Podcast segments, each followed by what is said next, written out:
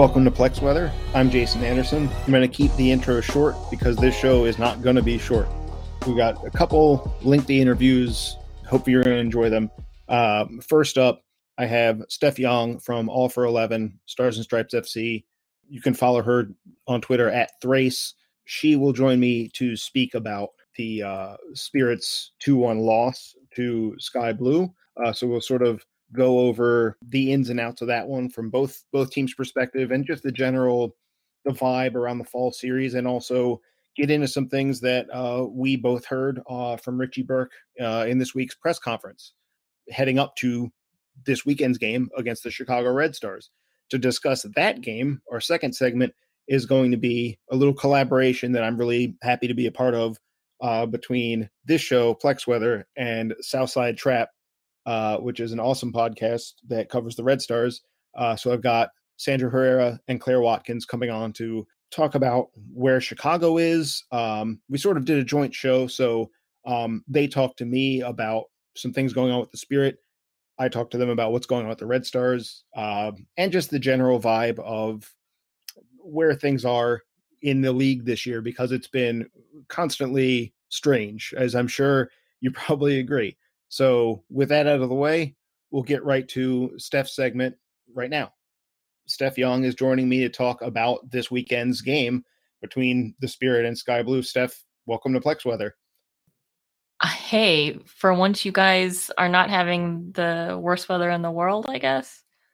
I guess it today. The, today the weather is trying to make up for it, uh, but I, I feel like it's got some ground to cover on the apocalypse, um, which is the, the, the comparison it has to meet right now. We've just got flooding in new places. It's not quite the same level, I think. Yeah, I mean, we can talk about um, you know, the weather in Segra Field or whatever, but I'll I'll let you I'll I'll I'll let you guide us into that.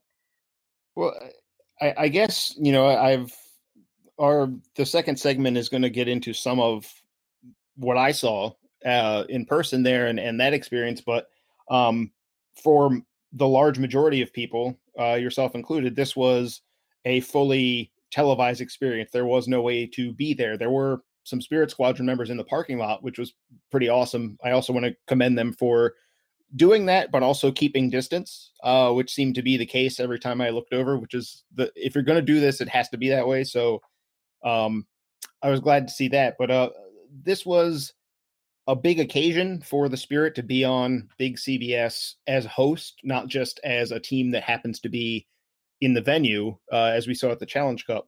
Um, what was that experience like as an observer? Did do you think that the game went off without a hitch? Uh, I I personally I only get to see the um the replay, so I don't know how the actual turning on CBS experience really went for for this game. I think everybody had some initial snafus who I was trying to stream it through CBS All Access. I don't have a big girl TV. Um and it there was yeah, an initial snafu, but then it snapped too and the broadcast quality is great. Eh, there's mm. no like go 90 awfulness happening. It I think CBS has really committed to some of the production value.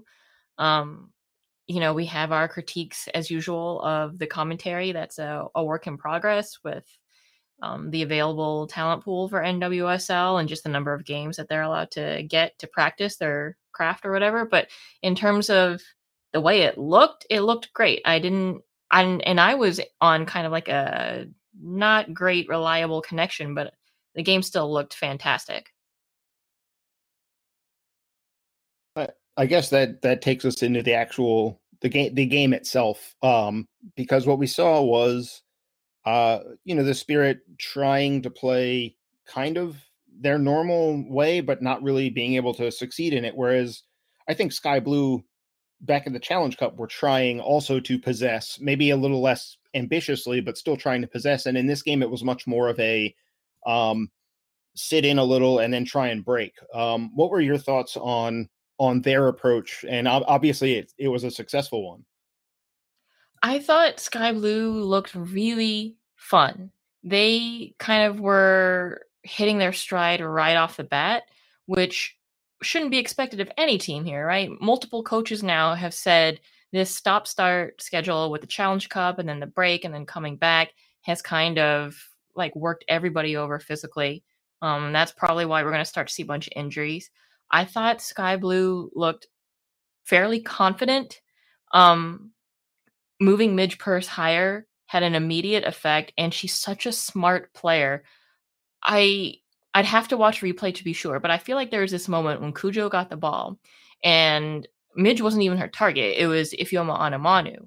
But Midge was already taking off because she could see that the way that Cudjoe, Onumonu, and herself were lined up, Cudjoe was going to give it to Onumonu, and Onumonu was going to play her into the space. And if she started making the run now, she was going to be able to make the most of that space. And it's exactly what happened. And maybe I'm just seeing what I want to because I'm a Midge Purce stan. But I mean, she she's an incredibly smart player, and you could see out there the incredible impact that she had right off the bat. I didn't super enjoy switching sides of the field with her. I kind of liked, you know, maybe they could use her to overload on one side, but you know, in the end she came through. I think in a regular season game, when Midge Purce and the rest of the team are game sharp because you could see, you know, they looked fun and creative, but passes were going awry.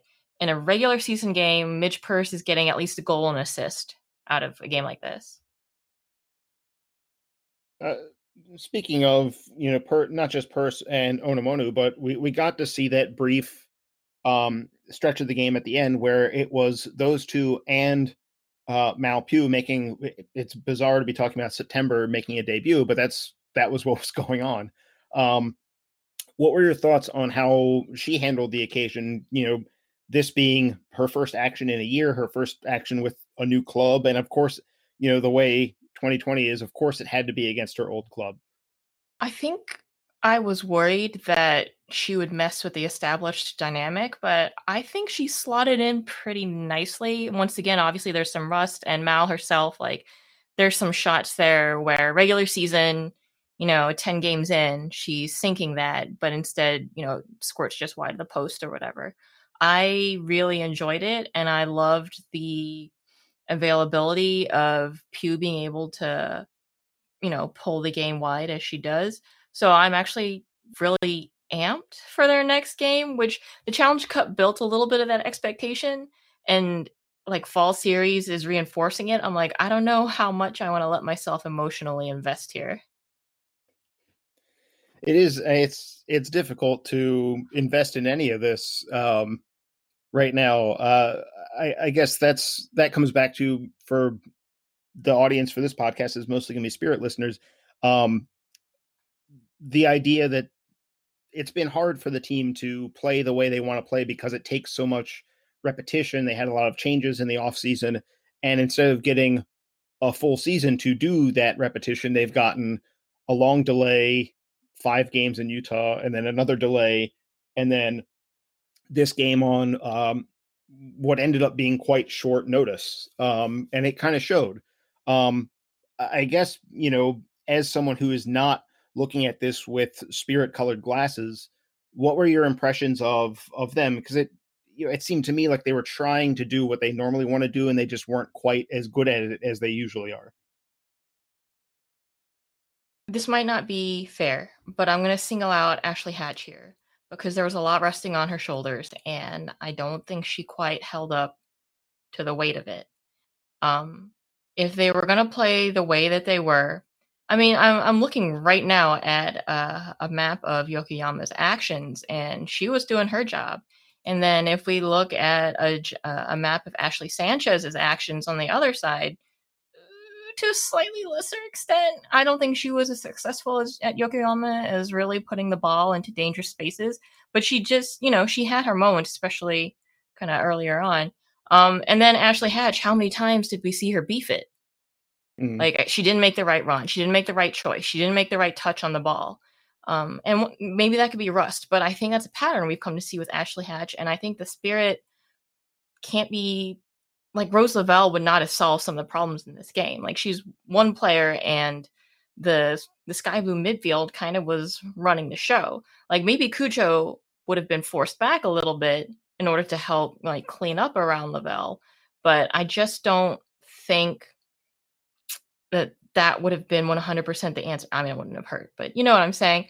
So Yeah. I really think that the spirit needed to adjust and stop putting too many eggs in the hatch basket. Uh, when you looked at uh, the mid the midfield, this being a, you know, this is not the midfield the Spirit we're supposed to spend the year with. Um, they came into the season expecting it to be DiBiase, Sullivan, and Lavelle. Now Sullivan can't play right now. She's she's still a couple. I think I think it's more like three weeks away at this point. Um, Jordan DiBiase was in the stands uh, for this one as well with a hip injury. Rose Lavelle is uh, standing near Sam Mewis, looking like a child um, at Man City training, um, which is not. Un- I don't. It's just Sam Mewis is tall. Uh, she makes all of her teammates look like a series of uh, children or teens. Um, but what were your thoughts on the midfield that did play? We saw Bailey Feist and Dorian Bailey playing 90 minutes. Maggie Dougherty Howard had to sub out. Uh, now I'm, it's escaping me when that happened. It was late. It was the 84th minute. Um, what what did you think of them overall? Because I, to me, it seemed like they struggled a little bit. I think they struggled. I like Maggie Dougherty Howard, and she clearly put in a lot of work. You you look at her actions map and like her her the combo of her distributions and her defensive actions, and you know she she really works all over um, the depth of the field, uh, and she was trying to like push the ball higher early on. Um, you know, by by stopping the the stop, you know, putting that backstop a little bit higher up the line. They were they were trying, but yeah, I think you could see the midfield and the forward line kind of really struggling to to feel each other in the space, if that makes sense. When, Mm. when I was talking earlier about Cudjoe, Onumonu, and Purce, I feel like a lot of great soccer players they can feel how things are working in the space. So, yes, they have heads up play, they check space around them, they know the habits of their teammates. But for me, when I see a player making play, they've talked before, right? You don't have time to stop and think about, okay, uh, she's going to go here, so I'm going to go here. Therefore, like they learn it through hours and hours of repetition so that they can automatically respond to a shifting situation. And so I think that the players definitely had a much better feel. Obviously, you know, they had one major change with McCall Zerboni, but other than that, they they were able to bring together a lot of the same pieces that they worked on together in the Challenge Cup, and they had, and you could see the effect on the field. Yeah, I, I I think I agree. You know, the the fact that um we're talking about you know, Sky Blue, yes, Zerboni was out, but when back in the Challenge Cup, whenever she was subbed out, it seemed like um it was Domi Richardson coming in, and that's who started the game in the midfield anyway. So um it did look like a team that was more familiar, even though you know when you look at who's missing, um Sky Blue showed up with 14 field players. Um they're missing Zerboni, they're missing Estelle Johnson. Those are big pieces of the puzzle for them. Um, and yet, at the same time, it still felt m- closer to the norm for them. And and I, I think it also they look like a team that is closer to figuring out how to play with the players they've got. Um, whether that's Pugh or or you know Paige Monahan started the game um, instead, but the same effect is there where you have Onumonu who can uh, hold the ball up because her first touch is so good. Um, her ability to kind of escape a defender and then hold the ball up is is I think it's really going to be dangerous with them with um with Purce, with Pugh, and with Monahan because all three of those players are good at um making those those runs after the ball's been held up. So I looked at that and I thought, well, you know, Sky Blue seems really set up uh quite well. The understanding is there, um, even though they were dealing with the same two and a half week constraint on getting getting ready to play again, and, and then had the added difficulty of um showing up with four goalkeepers and uh th- three players uh three three field players and three goalkeepers and that's their bench which is crazy but um i guess that's the uh, or no that math is wrong isn't it it can't be three and three that's only 17 i can't do math anymore um but in any case um if you're if you were suddenly having to take over the spirit and get them ready for this weekend where does your mind go as far as getting them to play a little better? What what is the thing you're at least harping on in this round of training sessions? Does it all come back to Hatch? I don't know.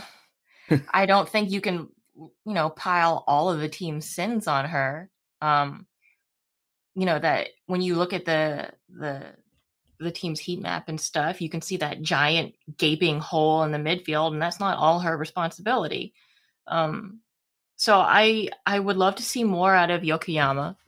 I would love to see them really try to engage either they're relying on her more like I don't know, how would you change would you change the formation at all to engage Yokoyama more? Like either as an overlord uh, as an overloader on that side or to like try and get her into better scoring position or to like pull pull wide and open up the space for Hatch.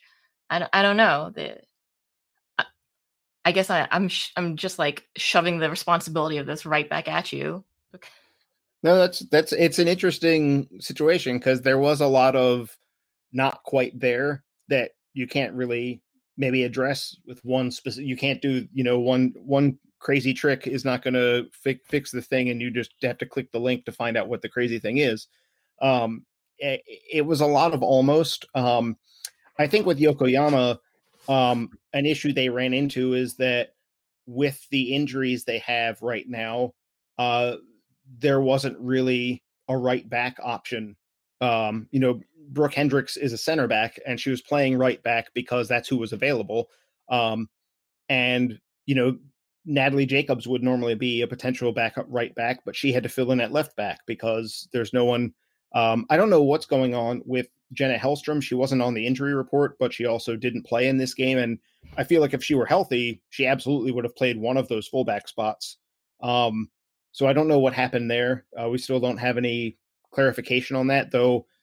You know, you, you and I were both on the call with Richie earlier today, and there are the, the injury news didn't get better. Um, it, it got a little worse, uh, but we don't have specifics other than that the four players that the Spirit said were going to be out last week are out this week, and Sanchez and Hendrix are both recovered from um, their knocks, which were really just inconvenient at the time, but not necessarily. You know, it's it's a difference between something that's painful and something that's an injury that requires treatment. Um, so they're back, but a couple more players that were not named are on the list. So, um, but anyway, the point I was trying to make about Yokoyama is that without a real natural fullback uh, in that spot. You don't have that extra width being provided. And so if she wants to dip inside and create, which is normally what she wants to do, um, the the other team can go with her because they know that that that wide threat isn't really there. They can the left back can cheat inside and say, "Yeah, we're going to crowd you. You know, you're not going to get the overload you wanted." Um, so I think that's a that's a problem that I don't know how they're going to solve uh, right now, other than you know, maybe Jaye Boissiere comes in and Dorian Bailey, who who isn't a natural right back, but has enough experience at that role where she is going to provide more width than a career center back, most likely. Um, maybe she can slide in as one of the fullbacks so that you start to get that fullback with. But uh, at the same time, it sounds like um, from another thing that Richie was saying earlier, uh, the the fact that they kind of ran themselves into the ground a little bit. I think uh, I think there's some regret on how ambitious they were in in what they were trying to do in terms of the extra running it requires, and that they are going to dial that back tactically so that they aren't having to do all that running. Um, which between that and you know Chicago is Chicago. Um, I feel like the game is going to be quite a bit of a, a battle. Uh, it might not be as much of a. I mean, this game kind of had more chances than I when when I sat down to write um, after the game, I thought, well, there there were some chances, and it was not a bad game, but it wasn't very eventful. But then you look at the stats, and there are 26 shot attempts, and um, it starts to you you know starts to hit home. Like, actually, you know what? For the first game back for these teams, it was pretty eventful. Um, but I don't think that the the Spirit want that to happen again because I think they paid a physical price for the amount of running they ended up doing. I feel like I'm losing my mind because I'm looking at the actual stats for the first time, right? Mm-hmm. And here I am like, yeah, they were both showing rust, but you could see Sky Blue were sharper. But technically the Spirit had the better passing accuracy. Mhm. And they had 502 to 501 passes for Sky Blue. And it's why, you know, eye test always has to be double checked. But like, I think part of the perception was how much of Sky Blue's passing led to an actual shot on goal or Mhm. an, an- a successful attempt, whereas how much of the Spirit's passing led to like a total collapse right outside the 18 and then a recovery and then here comes Sky Blue again. Yeah, I mean, you mentioned that um, gap in the midfield, and if if you're listening to this and you don't know what we're talking about, you can go to the league website, um, click on this this game, you know, the this page for this game, and under the stats section, there is the the fun to play with chalkboard and heat map, and you can pull up this stuff and see where things went wrong. And there is there's just a big old hole where nothing happens. There's no passes. There's no uh, not much of anything. Um, but what that can also do is show us the the difference between these two teams despite that you know the stat similarity is very very close um one total pass out of over a thousand differentiates who pa- who had more attempted passes um but you can see that the spirit their passes are a little further upfield um but they're also a little more side to side a lot. Um sky blues got a lot of passes in their own half and then and some of this is a weird opta error where that people don't i've read some some thoughts on this about how the data collectors don't like to put a pass on the midfield stripe. So you'll see a weird gap at midfield and it's that the passes the dots end up getting placed a little off of where they actually happen it's almost like no one no one stepping on that stripe is allowed to have the ball uh, which is not how soccer works i don't think um, but with sky blue it's a lot of passes in their own defensive half, but then clusters of passes higher up. So it's once they broke through, they were able to combine more and have more success, create more chances. Whereas the Spirit, even though they had uh, more attempted passes, they end up with a lot of those attacks breaking down. And it's a it's a it's a helpful way, I think, to to present it to yourself visually and not just say, well, I think that's what happened. You can actually go and see um, that, yeah, Sky Blue has a big cluster of passes to the right, um, uh, high up the field. They've also got one to the left, but it's a little deeper. It's a little more heavily involved with Imani Dorsey. Um, so you kind of get a feel for how they went about getting through the spirit, though some of it is just, I think the the spirit midfield, it, defensively, they seemed a little gappy um, at times, and those gaps got exploited uh, often enough that we're talking about you know players having to turn and chase uh both teams had a penalty kick shout in the first half that were based on um a fast player getting in behind and defenders having to make a last ditch tackle or lunge um typical of the NWSL what one of the classic things is that even with no fans in the building, I still heard at least one voice uh, criticizing Danielle Chesky for a no call on one of these, um, which I guess is life as a referee. Uh, but yeah, I, I guess my thoughts now because I, I feel like the Spirit are not far from being able to be effective in these games, but I also I wonder that last step might be a little difficult because they can't train uh, as heavily as they want. You know, we heard from Richie on this call that they had to cancel a lifting session.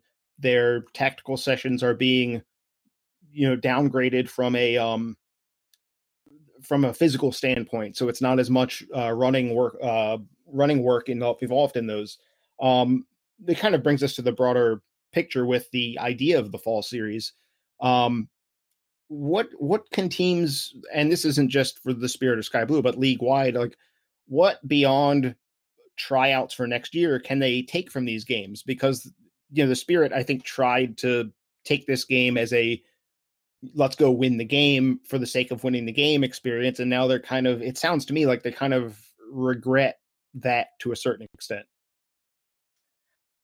I think all you can really take from these games is kind of scouting for the future and maybe learn more about your culture internally.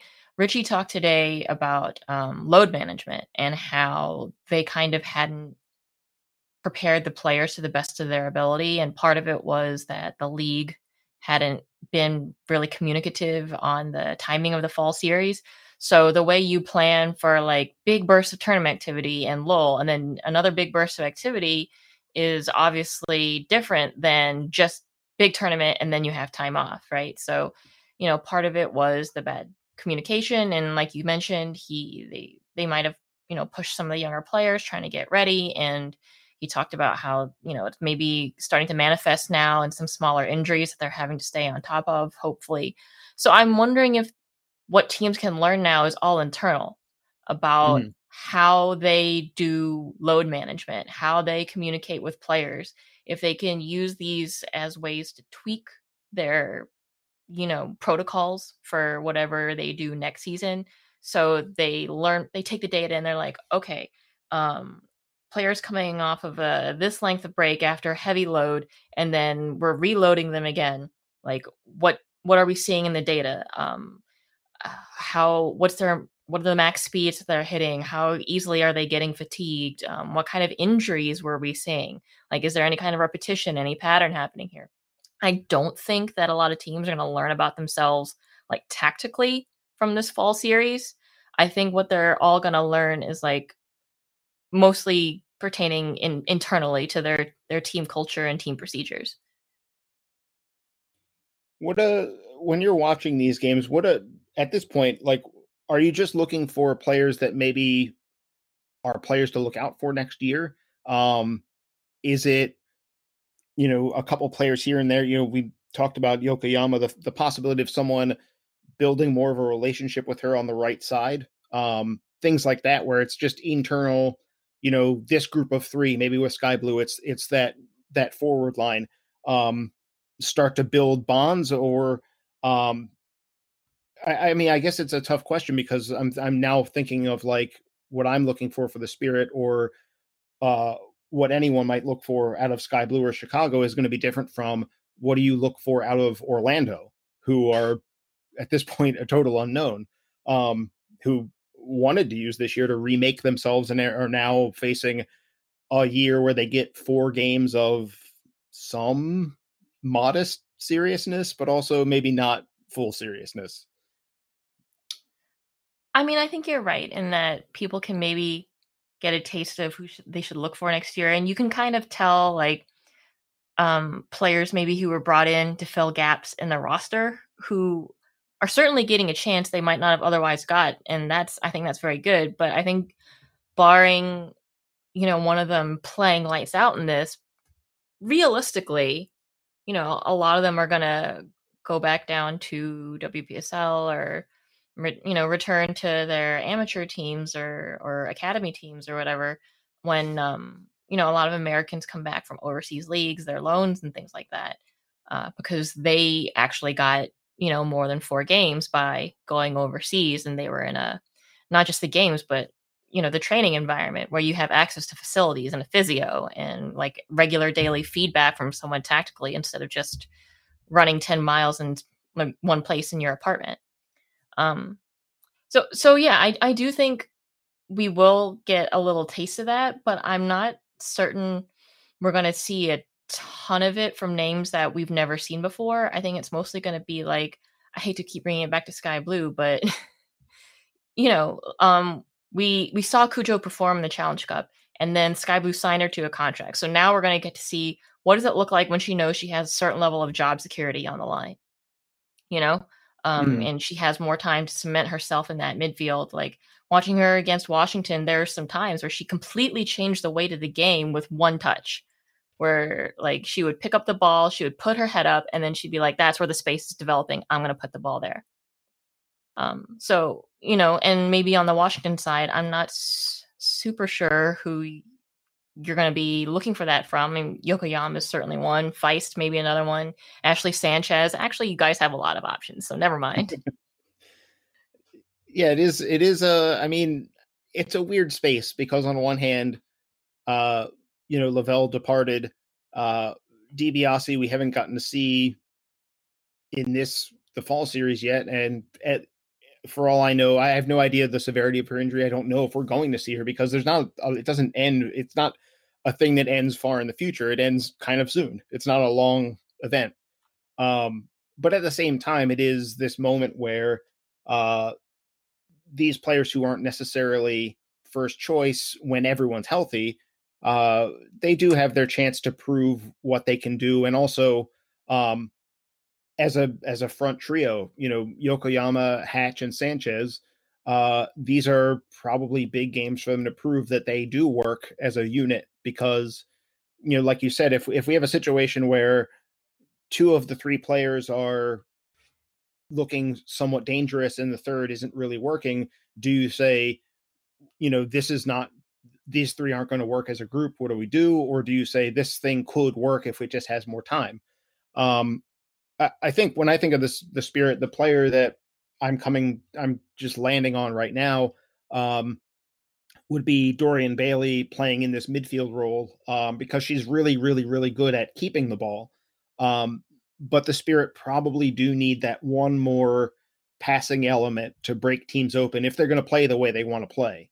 Um, they need that one more um, creative passer, and maybe that mix of retention, you know, ball retention is a little too heavy that way and not quite risky enough. Um, but you know, I, I, say that, and at the same time, for all I know, she could be a fullback this weekend. Um, that's the other side of this. Uh, because we you know we don't have the injury we we have an injury report it's just for uh, a different game it's not it's not for uh, the spirits game against chicago so it's still a a mystery as far as who's available who who can play soccer um i guess my last question really is more of a a broad picture on this um you know before the game we saw the two teams take the field in the t-shirts that turned out to be provided by Natasha Cloud, which is a, a twist that I did not anticipate. Um, but it was a it was a nice element of unity between uh, the different women's sports leagues trying to support each other in in you know making some kind of stance against um, racism and police brutality right now. Um, what were your thoughts on that? This this being a platform that was a national platform and and maybe more of a unified look than we saw in the Challenge Cup, where it seemed a little more kind of frazzled. It seemed like people were figuring it out, and the games came too soon for them to actually get it squared away. I really give a lot of credit, as far as I know, to the Black Players Coalition that's being put together with like Midge Purce, Lynn Williams, Crystal Dunn, uh, several other players. Um, I don't think Black Players Coalition is the official name of their group, but uh, I'm also not sure we have the official name yet. That's my bad for not specifically knowing. But I do give them a lot I, of credit. I think that's correct that there is not I haven't been informed of a this is the official name that we would like to be referred to as a group. Right. Um, right. So it's still kind of a mystery. Right. Uh, but I give a lot of credit to that. And, you know, Midge Purce um, was she talking was it a post game where she was describing uh, all the logistics the hoops that she was jumping through in order to get the shirts mm-hmm. last minute and mm-hmm. she was like i was on the phone with elise lahue because she knows this stuff and then you know I, I got in touch with natasha cloud somehow who got in touch with her man who got in touch with like his dude at the t-shirt factory.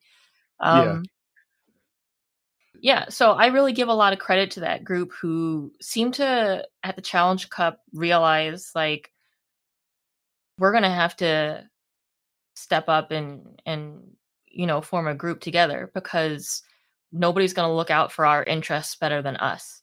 Um you know mm-hmm. and and that's that's something that we saw with you know i think there was a, a lackluster response from white players and your colleague andre wrote a really brilliant article for us for all for 11 where he talked about how white player silence was really failing their teammates after their their black play, their black teammates bared their trauma for their their teammates you know mm-hmm. and and then the response to that was really underwhelming at least in public um so i give so much credit to those players for coming together during the challenge cup and it seems like they really took the time between then and now to talk internally communicate and be like you know who are we what do we want to achieve and um I, I, I think the rushed nature of the t-shirt job mm-hmm. was mm. a combo of the rushed nature of the fall series overall, and then maybe you, you know so, a little bit of last minute communication finally crystallizing. Yeah. Yeah, because you know, I think I think when you mentioned what Midge said after the game, um, that was also a thing where the spirit had um, and it, I don't think this was in the press conference. I think this was just something that um, a few of us overheard, basically kind of had an ad hoc, uh, informal, uh, you know, or actually, uh, now that I'm thinking about it, how it played out, it was also um, Lisa Baird trying to find out more on her own, um, with the Spirit having made their own shirts, um, and they were ready to do their thing as a team. Uh, and then Sky Blue had their own ideas, and they got in touch with each other. And you know, one thing we can say is that there are a lot of connections between the Spirit and Sky Blue. Um, there are a lot of uh, people who've played for one team and then the other. There are a lot of, uh, I mean, the the traveling squad for Sky Blue had at least three ex recently ex Spirit players. Um, so there's a lot of you know mutual friendships there that can be turned into uh, that connection that actually allows you to unite as as two teams rather than it being well our team did our thing and you guys you know good luck with whatever it is you're going to do um, which i think maybe the league needs a little uh, maybe the teams need that um, back channel more and and it should be it almost seems like it should be stronger than it is that the back channels there because all of these players know a few people from every other team. They've always got a college teammate or um, they both played for the same elite youth club or they played uh, a couple of years ago on this team or that team. Um, it seems like there are no real strangers around the league uh, for the most part. And um, you know i'm i'm interested to see if the spirit and chicago have any plans because i i have not heard any myself um, as far as what they plan to do this is not as big of a platform this coming weekend the game is on twitch and not cbs but it's still um, interesting to me to see if it was a we're on CBS, so we have to do something move, or if it's a um, we want to do something before every game because you know you and I watch the WNBA and we see there's something. It's it's a visible, audible presence every single game, so it it doesn't get put aside. It doesn't you know you don't get allowed to take the day off from thinking about these things because you know we've kind of taken a few hundred years off. So uh, extra days off are probably not on the table anymore. It seems like so. I don't know. Are do you do you expect? Um, and this is purely speculative, but do you expect m- more from the rest of the teams uh, in this to to speak up specifically on this these topics? I don't know. I don't know. I hope so. I really hope so, and I hope it's because like the whole team has decided to you know help carry the burden together instead of just being like, well, strong black woman, lead the way and we'll follow you and do whatever you want. Like I hope someone is taking some initiative to learn and implement some change. I I mostly I I really appreciate the Black Players Coalition because I'm thinking about teams that don't have as many black players, you know, on the roster. Because when you mentioned the WNBA, you know, what's the what's one very glaring difference between the two? When you look at any WNBA team, you see a lot more black faces. So mm-hmm. there's more of a collective knowledge and kind of um, inertia happening there where they're like, hey, these are our life experiences. Like, don't tell us that, you know, we don't experience oppression. And like, uh, there's a maybe a, a larger um, bucket of empathy that has to, that's happening there. Um, and yeah, so I'm thinking about the players on teams that either they don't have a ton of black players mm-hmm. or the the team culture is you know at best kind of uh ignorant like not not willfully ignorant but just the kind right. of like oh, i'm i'm a dummy i don't know anything about racism i you know blah blah blah help me it's, it's my first day yeah or or i really hope this isn't the case or a team that might actually be resisting attempts to mm-hmm. talk about. I, I i don't think that there's actually a team in the league that is that would actively try to suppress um, right. collaboration and discussion within its team about like how do we defeat or like how do we combat racism. But i there's certainly different levels of buy-in among the different clubs that we can we can that we've seen. So i, I think that coalition is going to be massively important. I can't wait to see what they announce next. Um and yeah whatever they do I, I hope it does find that level of consistency that you mentioned with the WNBA. Like just something you can't ignore because it's Mm-hmm. always there. And on on that note, I think uh, we'll move on to the next segment, which uh, th- this one is almost a Furtcast. We're we're most of the way there, but unlike a, a real Furtcast, we actually talked about uh, real stuff. We can do it. Uh, it's just uh, so, sometimes it's nice to talk about uh, dumb memes.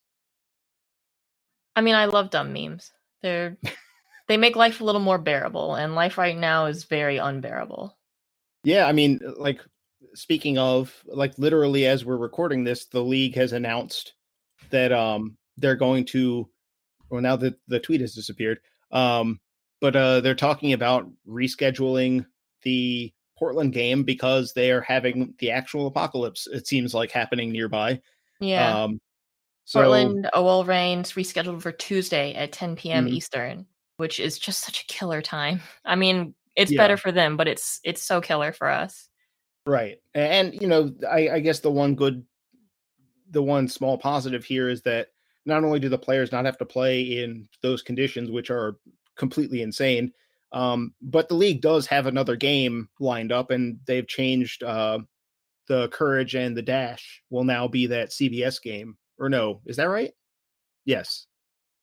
Um, yeah, because the Portland game was going to be a CBS game, and now it'll be Courage versus Dash, which has its own um interesting aspects. But yeah, the the we don't get any real time away from there being something has to change because things are terrible, and this is one of them. Is that you couldn't play soccer because the sky is on fire.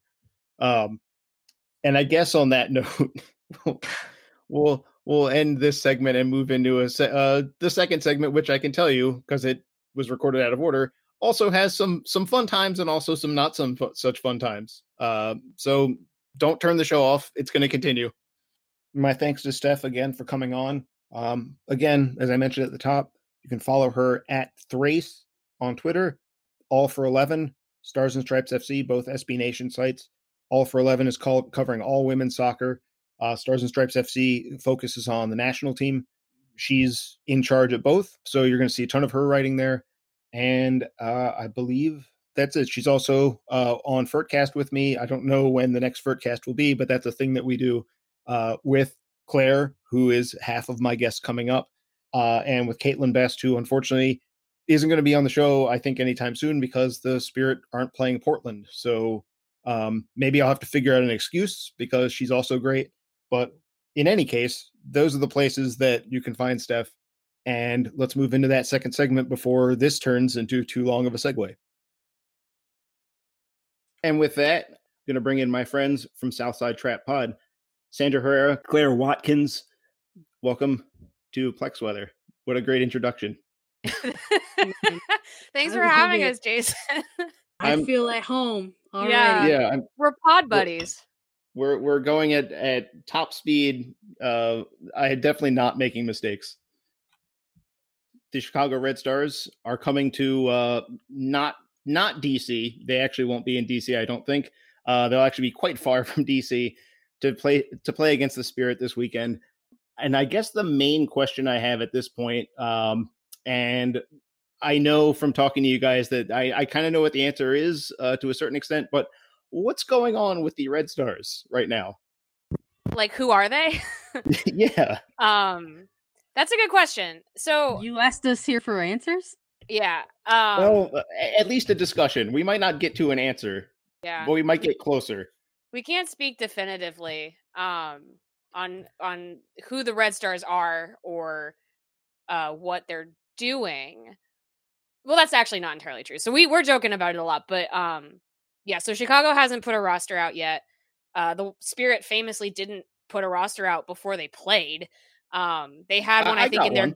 did you get a full roster Yeah, I, I got I got game notes. So that they, they doesn't had- count no no it, It has to have be it did have the official roster in it. okay Um, in it They just didn't send an email. All right, well that's a buried lead in my opinion. But um but yeah, so so we don't know still. We'll probably know by the end of this week. Um Yeah, I Uh, mean the the thing with the Red Stars that's always true.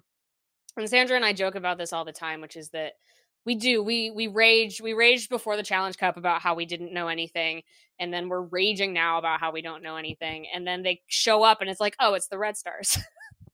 so Yeah, So, that's my you know- favorite version of the Red Stars. Is they're just like, you dumb bitch, we've been here. What's wrong with you? And then Yeah, I- I'm I like, mean- oh, that's right. Thanks, guys. Yeah. I, I mean, we're we're recording this on Wednesday, and you're you're going through exactly what uh, anyone that wanted to cover last week's game was going through at this point, which is to say, I'm pretty sure I know most of the players, but uh, you know, maybe there's a surprise. It could be a big one, it could be a small one. Um, just I think literally just today was it that uh, Yuki Nagasato announced her loan to um, the awesomely named Hayabusa 11. Um, Yep. Sh- shout out to all the listeners that also follow the Kanagawa Prefecture Second Division. I think I have that correct in my head. Right. Um, so we know she won't be there, which is ob- obviously a big loss, but also they kind of played the whole Challenge Cup. Other than other than that first game, they played the whole thing without her anyway. Um, and I guess that that was the first thing on my mind was that the player that, at least to me, it seemed like got the minutes as the result of her being injured uh, seemed to be Rachel Hill, who didn't really do a lot with those minutes. Um, what's uh, when he when when Rory Dames brought her in, I thought, okay, she's going to be in the mix, but not maybe not going to play all that much. Maybe like an often used backup at best. And instead, she appears to be like kind of a full time starter. Uh, what what goes into that? What is what is what are the uh, Red Stars looking for there, and why it hasn't it worked yet? If if it hasn't, I feel like it hasn't. Yeah, you know, a thought that I did have this week was so Rachel Hill is actually one of our known properties. We know that she's in Sweden playing for Linköping. Um, and I, I actually This is had one the I thought. missed. yeah, so she's she's Yeah. out. No, it's okay. It's okay. No, it's good. I have an answer for this. Um, Okay. So so I had the thought this week that I'm not sure. I'm actually not sure that her being in Sweden is the best place for her to be right now because she was being asked to do a lot of things in Chicago's attack and I'm not sure it's the best use of of her time to not be getting more reps in with the team. Um so so what we're looking at attacking wise is kind of there's there I'm not we were you know Sandra and I were talking about this earlier like we're not entirely sure. We know Kealia Watt is going to be very prominent for them up top. Um, obviously, Katie Johnson is in camp as well, though she moves centrally outside. It's not entirely sure where exactly she would be.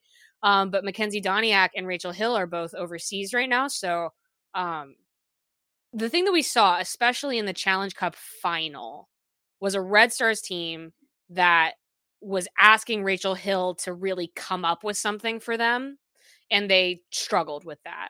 And Hmm. so, and one thing that Scott Parkinson actually told us this week as well is that they, one of the things they've been focusing on recently is when a play, one of the, one again, one of one of their known quantities, someone like Dani Colaprico or Morgan Gautrat has the ball, they need people to be making multiple runs when maybe in during the challenge cup you saw players making the same run they were all having the same idea and they weren't diversifying that enough so i know that the red stars have been working on diversifying passing lanes and the attack um, i actually think it's too bad that rachel hill isn't there to be part of that um, so the the good news is that the question the basic question of who's providing the answer for chicago um, is definitely relevant um, it's too bad that Rachel Hill won't be there to to kind of be part of the solution. I think.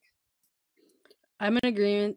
I think that um part of the big thing that we were looking forward to in covering more games in 2020 for the Red Stars was that they it was evident that they were going into Challenge Cup with a very specific uh, game plan, set of rules, whatever you want to call it, right?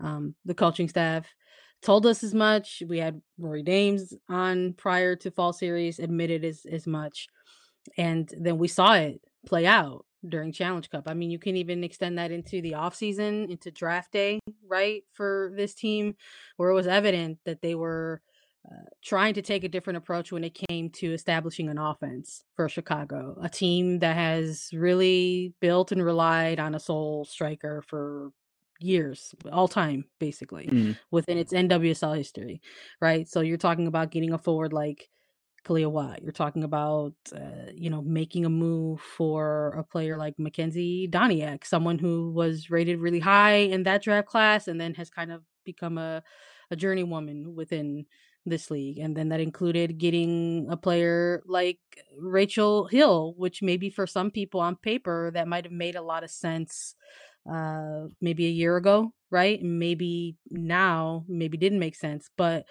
they went and they made moves for these players to add on to forwards that they already had on their team and players like Katie Johnson and, and Savannah McCaskill.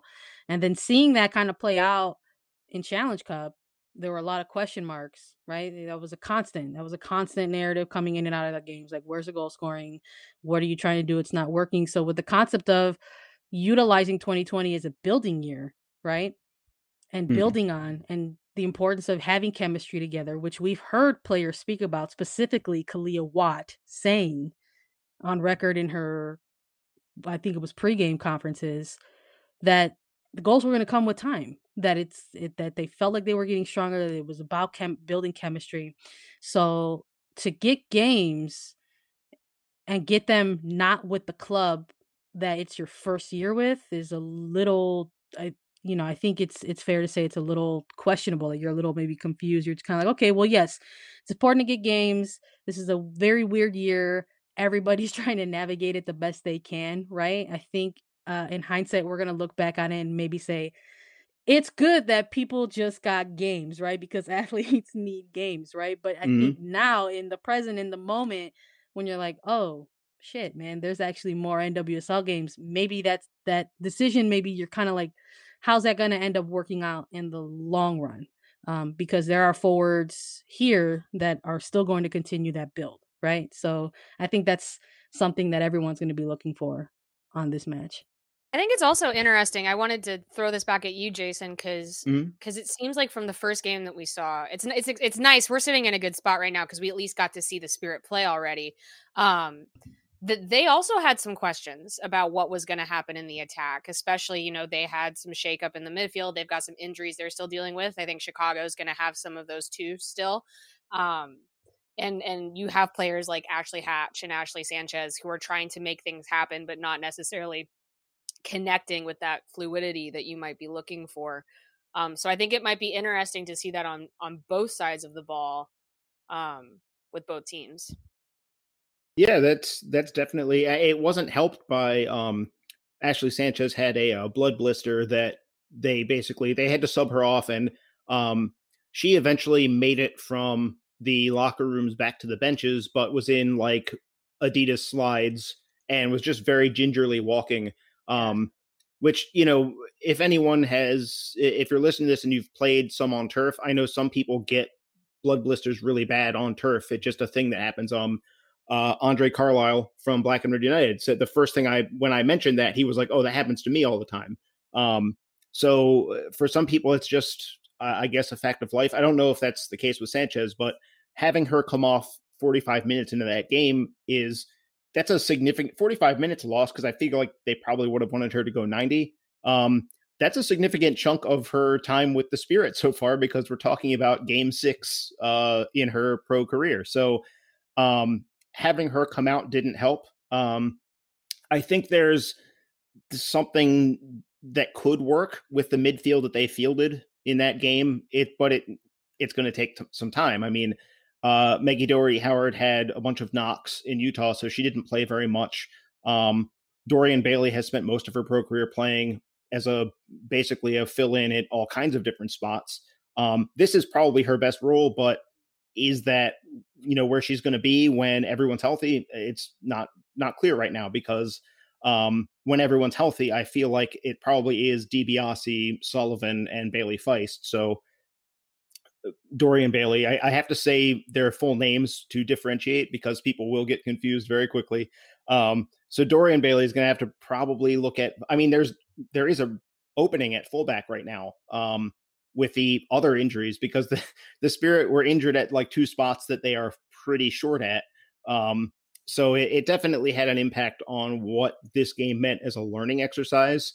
Um, and I, I think they were left frustrated because I think I think they were caught in two minds as to how much they wanted to just win all the fall series games uh, to build that side of the the mindset of a team that just wins a bunch of games versus using it as an educational experience. And it doesn't have to be either or, but um, I think they kind of got caught in the middle between the two. And I noticed even post game that a shift. The the pregame comments were more leaning towards winning, and the post game comments were a little more leaning towards learning some lessons for young players and and that kind of thinking. So um, I think it, honestly, there's a lot of similarity there um, because we like we're recording this on Wednesday. It could be that tomorrow the Red Stars release a roster and they're like, yeah, the following players are injured and our travel roster will be like Sky Blues, which was 14 field players, four goalkeepers, um, which is bizarre. Um, but they just, I mean, Sky Blue is just like these are the players we have. We just happen to have four goalkeepers, so we're bringing everybody. Um, yeah, one of the funny ones for us until we get a roster is that um, Chicago has three goalkeepers and two of them are on loan. So right now they technically have uh, one, and it's a listener. So okay. yeah, they so we'll, that's a good that's a good see. one goalkeeper. Yeah, it's a good right. one goalkeeper to have, guys. They should consider if they want to back up. They should consider calling Sky Blue and asking just if someone could just come down.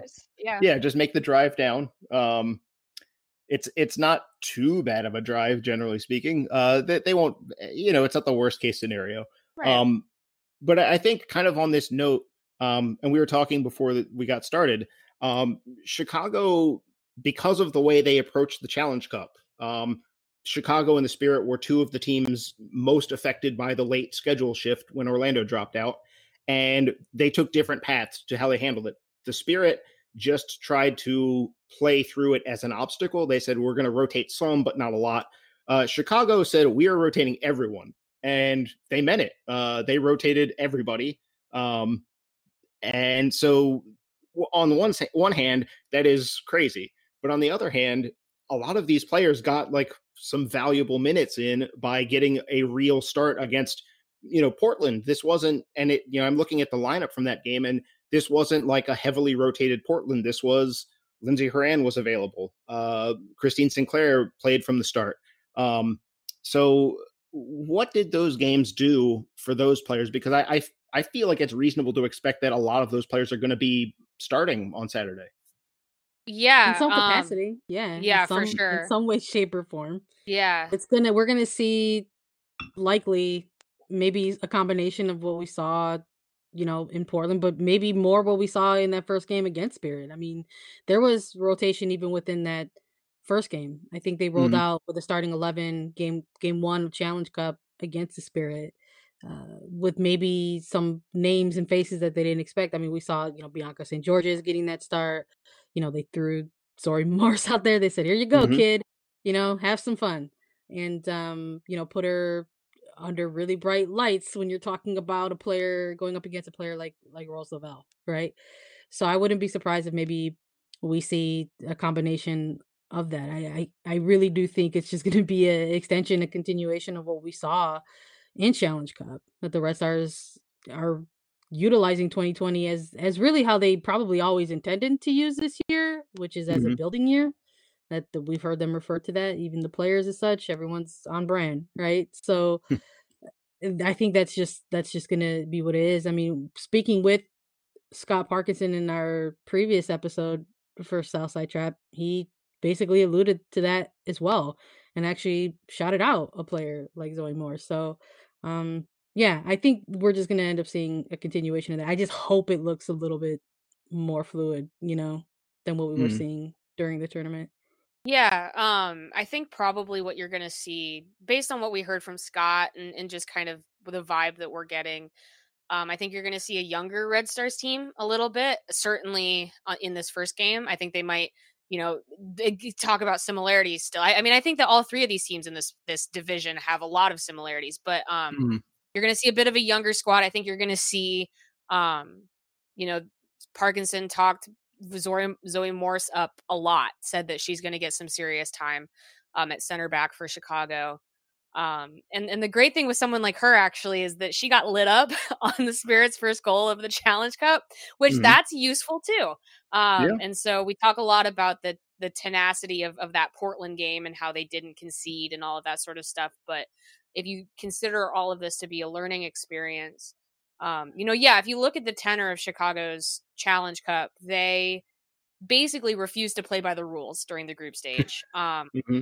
And didn't get last, and actually then made it all the way to the final. So I think that you know there's a lot of different ways you can look at that. I mean, some of those for us were frustrating. Maybe it would have been a different experience if they had really tried to win, but um, I think that what it does mean is that Chicago's depth was tested and like held up pretty well. And I think that we're going to see more of that. And we're going to see more of that. So I would say that, you know, if we were talking about these games like they were competitive, um, people should not expect Chicago to be like, yes, we're going to go win because that's not what they're going to do. That's not, that hasn't been the vibe all year. Um, mm-hmm. They're going to try to keep people healthy. Um, a big thing that they're trying to do is they're trying to help develop players who are coming back from injury and or who did have really good challenge cups they're trying to keep that going um and i think that you are going to see that depth get uh get some time and so the question will be you know yes they got that one game against portland and they did really well um but they also now haven't played for 2 months whereas the spirit i feel like a little bit have at least like they you know, they had that one really fabulous game against Houston. Like they at least mm-hmm. have had some stuff that starts to feel like the project coming together. Whereas I think for Chicago, we're still looking at players like getting looks.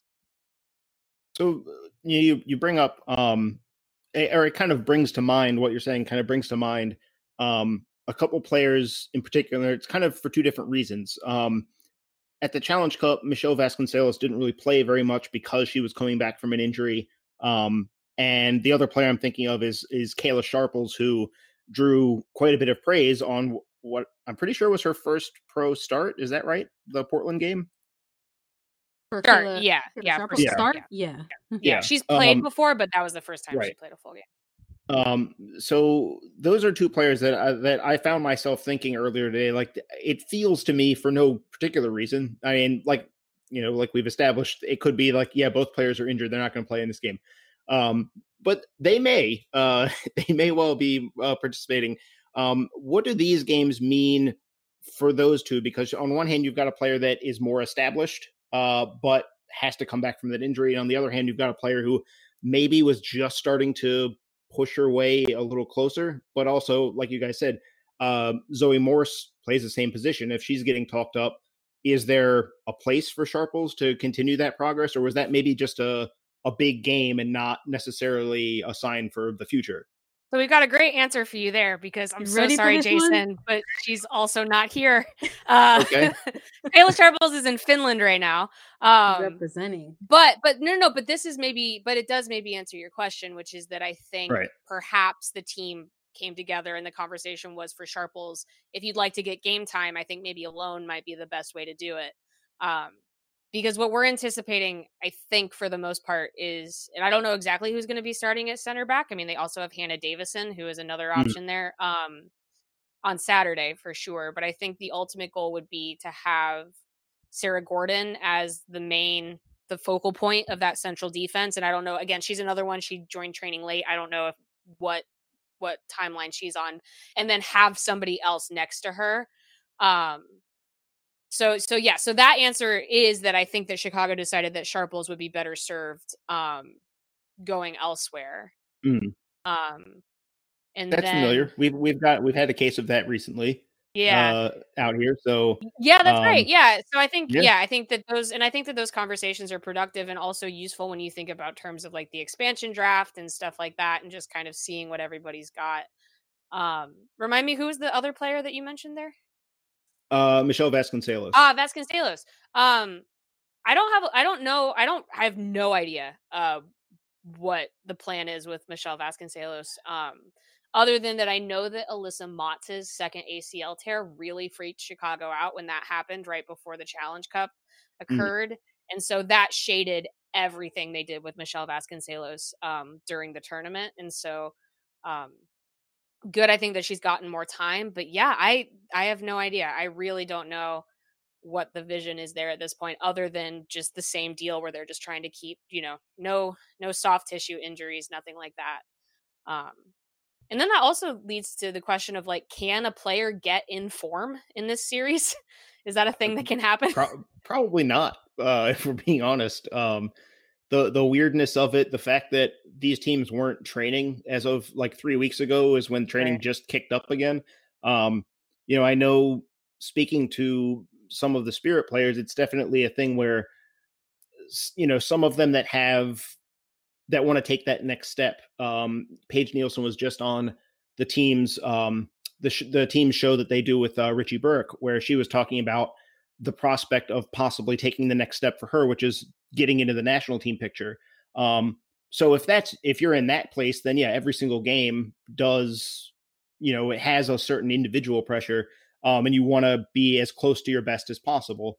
Um, but if you're maybe not quite there, um, these games are, I, I don't even know what they are. I mean, I know that, you know, the mindset of a, a professional is such that they're going to take them seriously. It's not to imply that anyone's like, ah, screw this. It's, a, it's, I'm going to go out there and goof off for 90 minutes. Um, but there is a certain difference that's hard. It's hard to replicate that pressure of like this could be how I make my next step in my career um, versus like I know at the end of these four games and the end of this series of training that I'm going to be roughly where I am anyway. Um, it is hard to pretend that that's not the case, um, but that is part of being an athlete is sort of telling that lie to yourself to be ready to go. So um, it is. I, I'm curious about it from Chicago's perspective because I also know that there's a lot going on outside. I mean, there it's the case for everybody, but there's a lot going on outside. Um, the team went through. It seemed like maybe a tougher Challenge Cup off the field than most other teams. Um, it seemed maybe that they were really dealing with the various issues, not just not just the bubble, but also the issues of racism, the issues of trying to have that discussion within the group. Um, do you get the feel that they've made any I is kind of an abrupt segue, but do you get the feeling that they've made any progress as a group there, or is it still something where they're trying to figure out that for themselves? Because I know the Spirit are still maybe chipping away, but it's still they're going through it. It's not a you know they're not all like we're we've we think we've all got to the to the uh, finish line on this. I think that um I want to preface this by saying that I actually think that this isn't just a Chicago thing. I think this is very much like a, a league wide thing, online Mhm. clubs involved, uh, especially coming off of the week that week or two weeks ago that we just witnessed with, you know, so much going on within other various professional sports leagues when it came to players wanting to, you know, take collective action to try to enact change, you know, within Mhm. the black community. Um, I think that the optics of the first game between Spirit and Chicago maybe impacted the team in a certain type of way, right? I don't think that's Mm. unfair to sug- to suggest and, and talk about as you kind of brought up here. You know, you had two matches happen on that opening day, and you had a Portland and North Carolina team that, for the most part, uh, sent a very uh, unified message, and then you had a, a Washington Spirit team and a Chicago team that looked fragmented, right? And it Mhm. just wasn't a good look for the league, period. And uh, what we saw last weekend, right, with Sky Blue and Spirit was something completely different. What kind of grew out of Challenge Cup, I think, is what is most important to focus on. Um, Mm. I think, yeah, you can go back and and want to wonder, like, wow, like that was really stressful. That was clearly very hard for you know a team, maybe specifically like Chicago, and it was. Uh, I'm not here to sugarcoat that it was. I mean, it was. I mean, there were multiple players went on record said that it was, whether it was with Southside Trap podcast or maybe some of the work that I was doing for CBS. Multiple players had said this. Part of the Black Players Coalition uh, forming and coming out grew from some of the strife that happened within Challenge Cup between teams and the very difficult conversations that they were having or struggling to have. Period.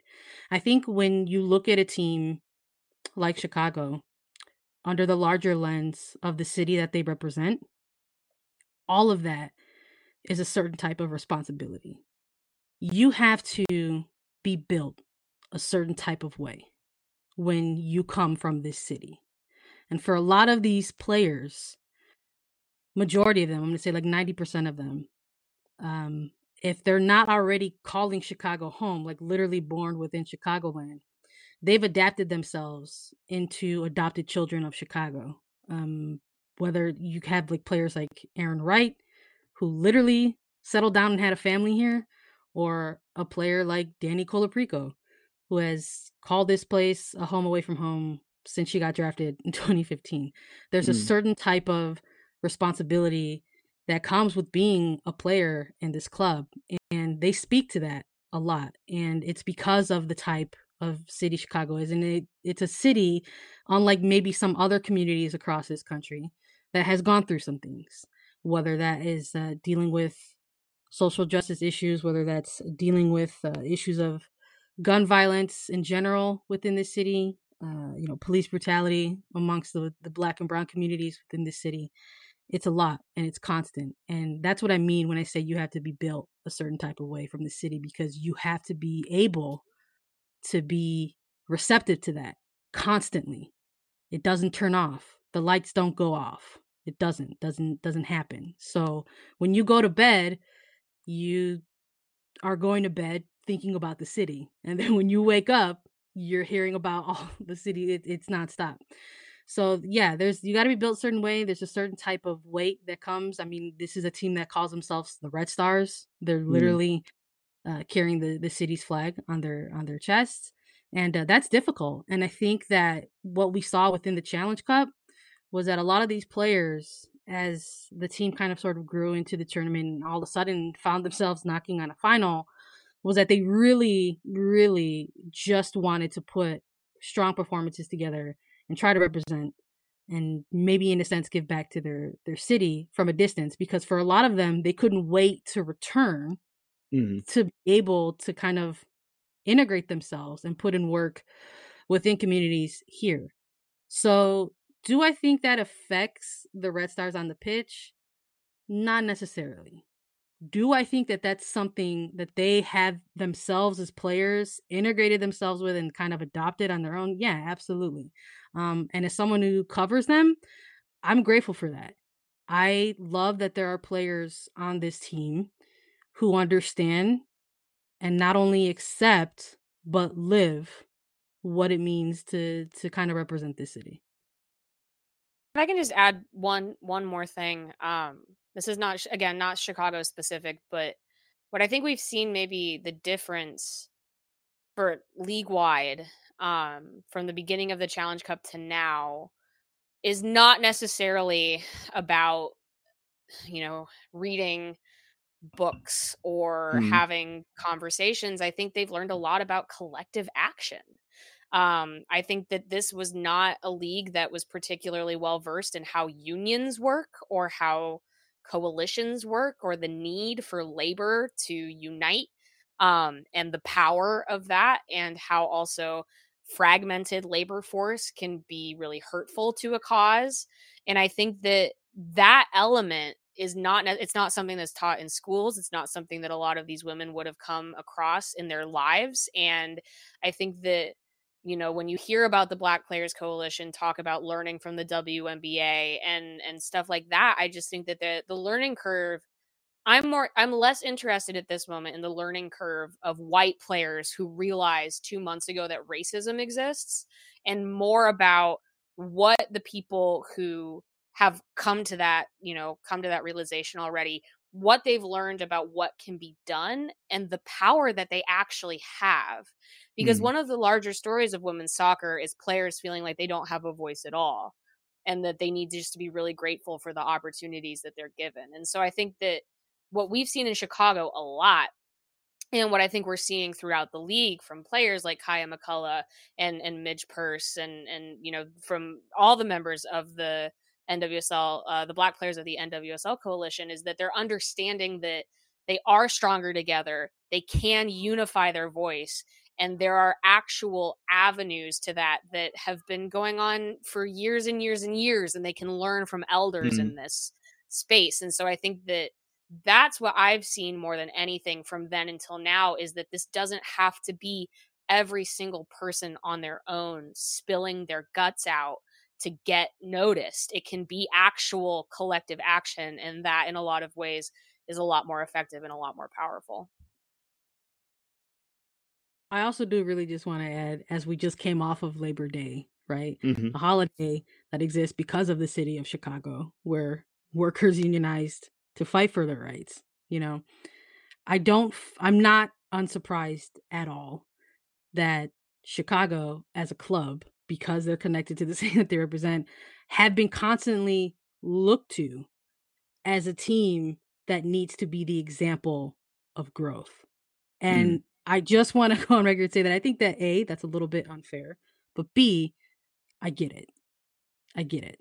Uh, Mhm. And that's why I wanted to preface with whatever Claire and I just jumped into is that this actually isn't a Chicago thing. This is a league wide thing. All Mhm. nine clubs need to be having those conversations, right?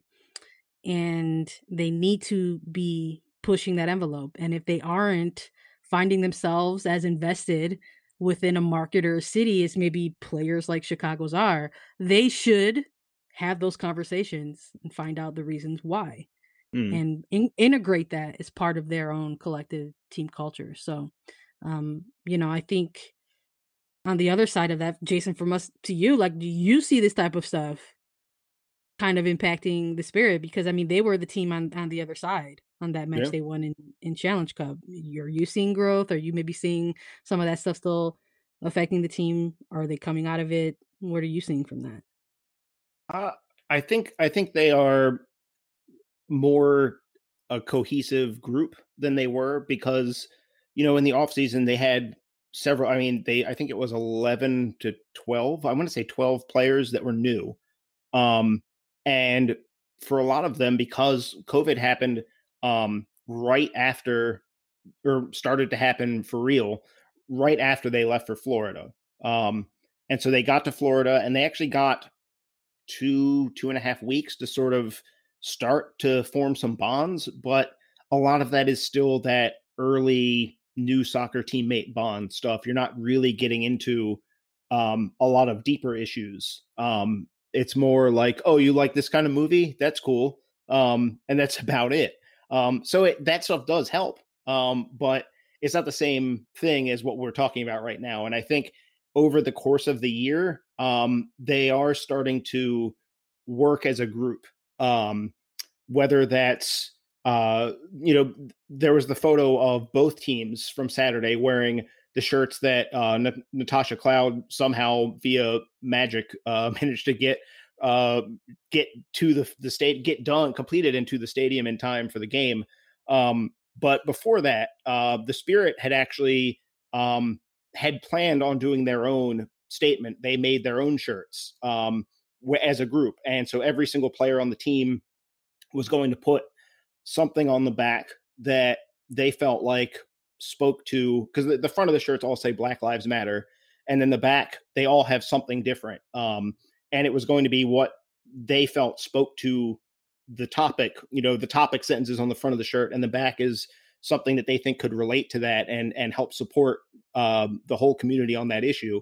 Um, and i think they still plan on doing this where it's going to be the individual players are going to come forward with their statement on why they chose what they chose what cause um, can locally or nationally that can be supported to help you know deal with that. Um, help improve things from the angle that they're choosing um, and i don't think that would have happened at the, at the start of the challenge cup that was not going to happen. Um, i think they were still a team trying to be a soccer team first and not a group. Um, you know we're talking about collective action. Um, i feel like team sports especially are so conducive to that um where it should be it should be one of those things that almost like clicks very quickly. Like no i get it um you know but at the same time uh as as i think claire said um a lot of these players you know women's soccer comes from a heavy um well-to-do white background and a lot of these players just have not had to deal with this before they just haven't encountered it uh and so it's all new and i think in some cases some some players are learning this stuff for the first time which is not you know not really good for America that that is a thing that people get into their 20s and don't know about. Um, but on the other hand, I do think that the team's leaders have kind of tried to get the group together to try and really uh, figure something they can do out, something they can do as a group, um, because it is going to be a bigger deal if they speak as a team. Rather, whereas if it's one player, the voice kind of gets lost. Um, so I think they've made progress after the Challenge Cup. Um, I think maybe the Challenge Cup got them to realize that they were not maybe maybe they thought they were in a certain place but they weren't quite there. Um, and it kind of made it clear to them like oh we're not really what we thought. Um, but we can get there we just have to do some more work.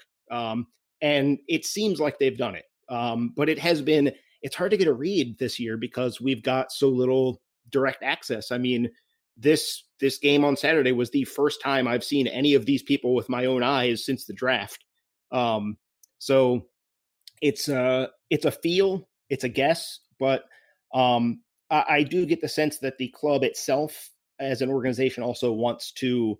Um, I think they want to follow the players' lead. So if the players want to collectively make a difference in some in some way, then the club is going to back them and not necessarily say let's let's steer towards this other issue that is maybe a little less um, maybe going to put fewer people off because there are some things that need to get done right now that are going to put some portion of the fan base off. Um, and the clubs have to make that decision for themselves. Are they willing to do that? Um, and it seems like the spirit at this point are. Um, we're having a little bit of a moment in DC soccer specifically where DC United has taken a big lead, um, maybe more than most MLS clubs on this. And they've had some fans that are like, I don't, I don't like this. I don't want you talking about these things anymore. And they've been like, okay, good. There's other teams. Good luck. Um, which is cool. Uh, I'm glad to see it. But uh, you know, the Spirit are maybe not. They may maybe one step uh, shorter down the path than than DC is to use that comparison. Um, but th- I think they're getting there. Um, I see signs of it. It just, you know, the Challenge Cup itself. I think they were not necessarily thinking that it was going to be as obviously a big deal as it was. I think they were there for a soccer tournament. Um, and they did not realize that there would be so much other stuff going on. But, you know, to their credit, once they figured the surprise of that to themselves out, they started to they didn't just say, "Oh, I had no idea," and then move on like that. That covers it. They then started to say, "Okay, we need to get to work on this." So I hope that that's that's true. That's my read on it. But you know, I'm on the outside. I could have it wrong. Um, but I do, this does bring me to a question that has been on my mind, which is both of you, when I've spoken to you um, over the years, it's always been there, there's a, the idea of what is a red star. And most teams in the league can't say that for sure. I think the Thorns have that to a certain extent. Um, North Carolina has developed their own thing. You can't say what is a courage because it doesn't work grammatically, but what they have their thing. Um, but I think the Red Stars, it's very clear that there is there is an, a concept of what what makes a Red Star player. What what is it to be a part of that team? Uh, what is that team as a group? What does it st- symbolize? So um, I know it's a kind of a big uh, thirty thousand feet question, but what does that mean to to you covering the team? What does that idea mean? Um, I, I think Sandra and I are going to have some different, some some slightly similar but different answers here. The first thought that actually comes to my mind is um, one of the things that I think Portland and Chicago have in common now. This hasn't always been true. Mm-hmm. Is that they have a very engaged supporters group. And so part of the modern definition of what a red star is, kind of like the thorns, is are they a player and a person that Chicago Local 134 is like proud to sing about and proud to support. And that is a supporters group with some very specific values, and they're outspoken about those. Um, they are named after a union. They have some very specific Chicago values to their support. Um, and when they were let down during the Challenge Cup, they expressed that appropriately, but also, you know, in in a very you know serious way and so i think mm-hmm. that part of if you think about off field stuff and especially in this new kind of 2020 context i would say to me that part of being a Red Star is being someone that Chicago Local 134 looks at and goes like that's one of ours. That person is with us. And I think that that extends to um, what you see on the field, especially because Chicago has seen some, you know, style changes and stuff like that over the years. Um, a Chicago Red Star is an adult. It's number one. A Chicago Red Star lives in the city of Chicago. No, it's true. They can take You know, care it- of themselves. Yeah. It is funny, but it is also a thing that like yeah. a, a player there are players that get to be professional soccer players and are not actually an adult yet. Yeah. Um, no, Chicago Red Stars are adults who can take care of themselves, who work hard and but have lives outside of this game. They, you know, there's a there's this there's a priority at the club to let people be their own selves. Um and then you get into the larger conversation of they work hard, they want to win, their feet are on the ground, their head is firmly on their shoulders.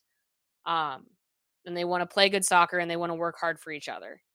So that's maybe the more traditional answer. I think Sandra will probably be able to speak on that more eloquently than I can.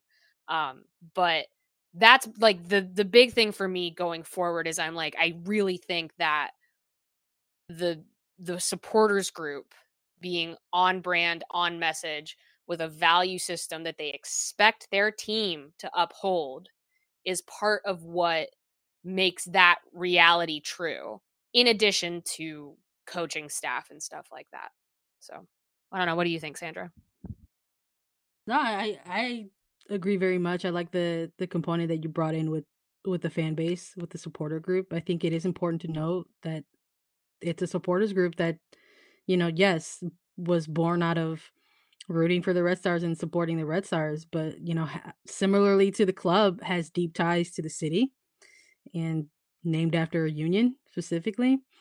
And um, I think that's very important to note when you're talking about Red Stars culture and how that connection is there.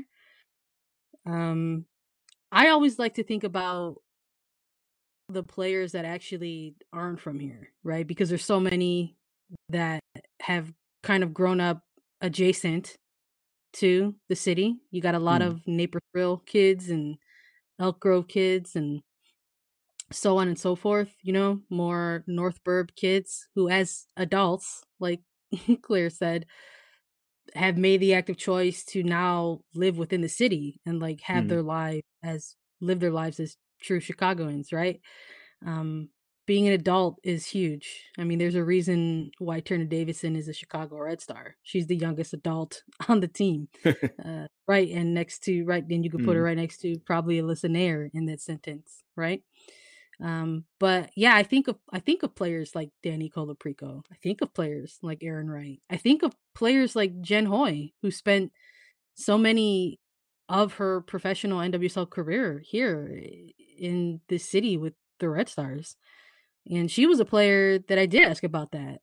I Mm. remember speaking with her prior to one of the many right semifinals that they went to and asking her specifically like what what does that mean and i love that she's an ivy league kid princeton Mhm. student right and i i knew if anyone could answer that question it would be Jen Hoy because i framed it in a way where can you tell me what it means to be a red star not use the words blue collar or hardworking or gritty or grinder? You can't use those words you know? Mhm. and um it was a challenge that she was up to and she she basically said well we hear a lot about the red stars culture now. You know it's it's about never being satisfied and they're not part of that is that they set themselves up to never be satisfied right Mhm. there's always something to work towards there's always something to build upon um, she also mentioned uh, to strive for excellence and to not settle for less. And another similar Jersey kid in, in Dani Colaprico echoed that for me this year. Like when we were talking a little bit Challenge Cup, you when you're a Red Star, you have to kind of fight a little bit for everything that you earn. That nothing really comes easy, and a part of that is because of how they're they're built and how they kind of flesh out their games. That they want to be this team that's constantly hard to play against. You hear a lot about how the Red Stars are very, very organized, how they're a difficult team to break down. They're a team that you can beat. That's that's been apparent, right? Um, but they're, they're a team that don't that don't make it easy. Mm-hmm. Um, so I think it's important to just recognize um, those players who don't necessarily you know come from chicago that weren't eclipse kids or had their background in a, a, midwest school these players who have sort of come from these other places and have been with the team for a certain amount of time they they really do kind of show and i think that a player like Colaprico is one of those players where a mm. supporters group like Local 134 can point it and say, that is one of our own. And this is a kid out of Jersey and not a player like Casey Short or Sarah Gorden, right? Um, so it's uh it's been really cool to see. It's been really great to cover. And I think it's very, very dope that now, so many years later, that in NWSL's existence, right? Eight eight years, that when people talk about the concept of a team culture, they think about a place like Chicago and a club like the Red Stars, who have had tried to build that from day one mm.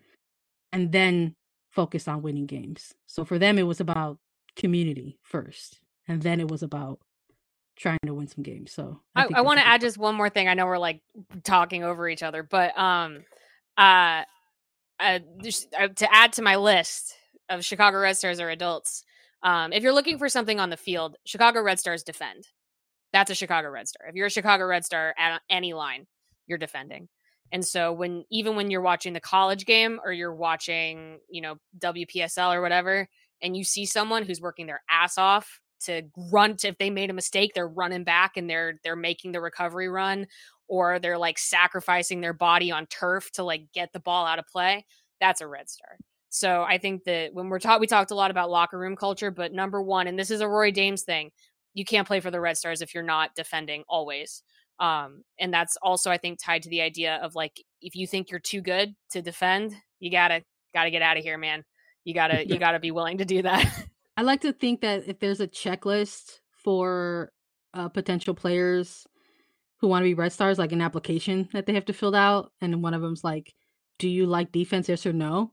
And they check no, that that that that application automatically goes in like the reject pile. That's absolutely yeah.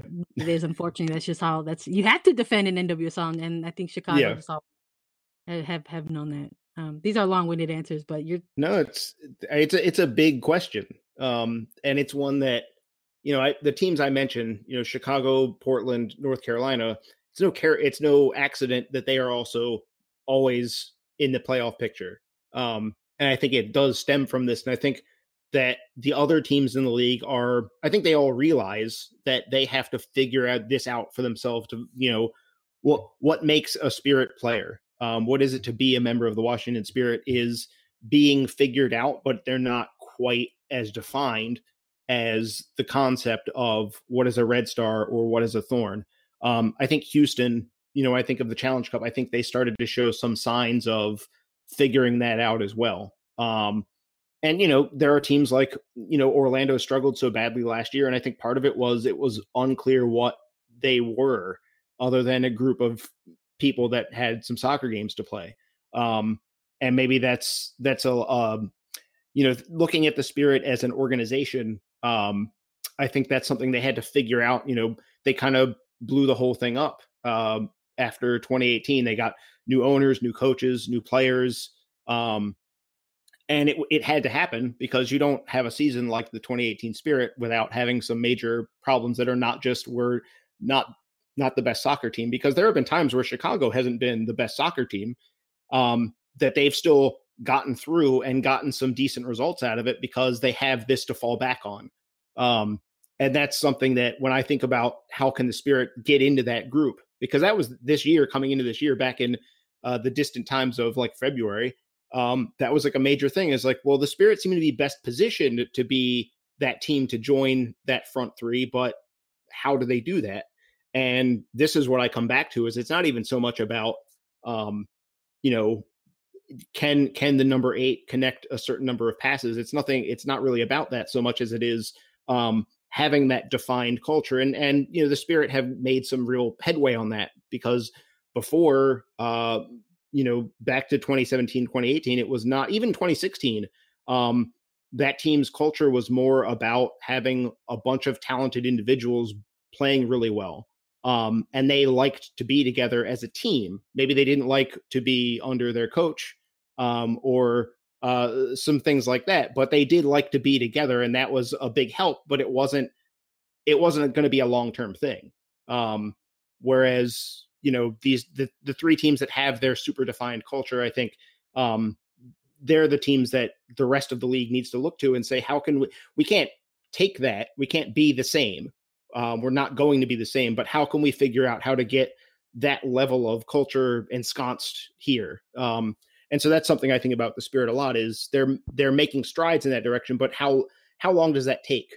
Um, and you know, as Sandra said, it started day one in Chicago, and that's a big deal. Um, and that's something that you can't replicate. So it might take a little longer, even if even if the Spirit go out and find, you know, the best players they possibly can with their international spots, and they all of a sudden have a roster where you say, well, the roster says they should win the league, um, but you know, the the roster doesn't always tell you what's going to happen. Um, I guess I guess the one other question that I have is another it's another big picture question. Um, but we this show and your show both cover independent teams in the league. Um, and it's a different it's a very different vibe than what we see out of out of the teams that are partnered with an MLS or USL team. Um, how do you think Chicago is grappling with the fact that they don't have that quite frankly, wealthier backing that those teams have, where they, you know, business wise in 2020, everyone's going through hard times.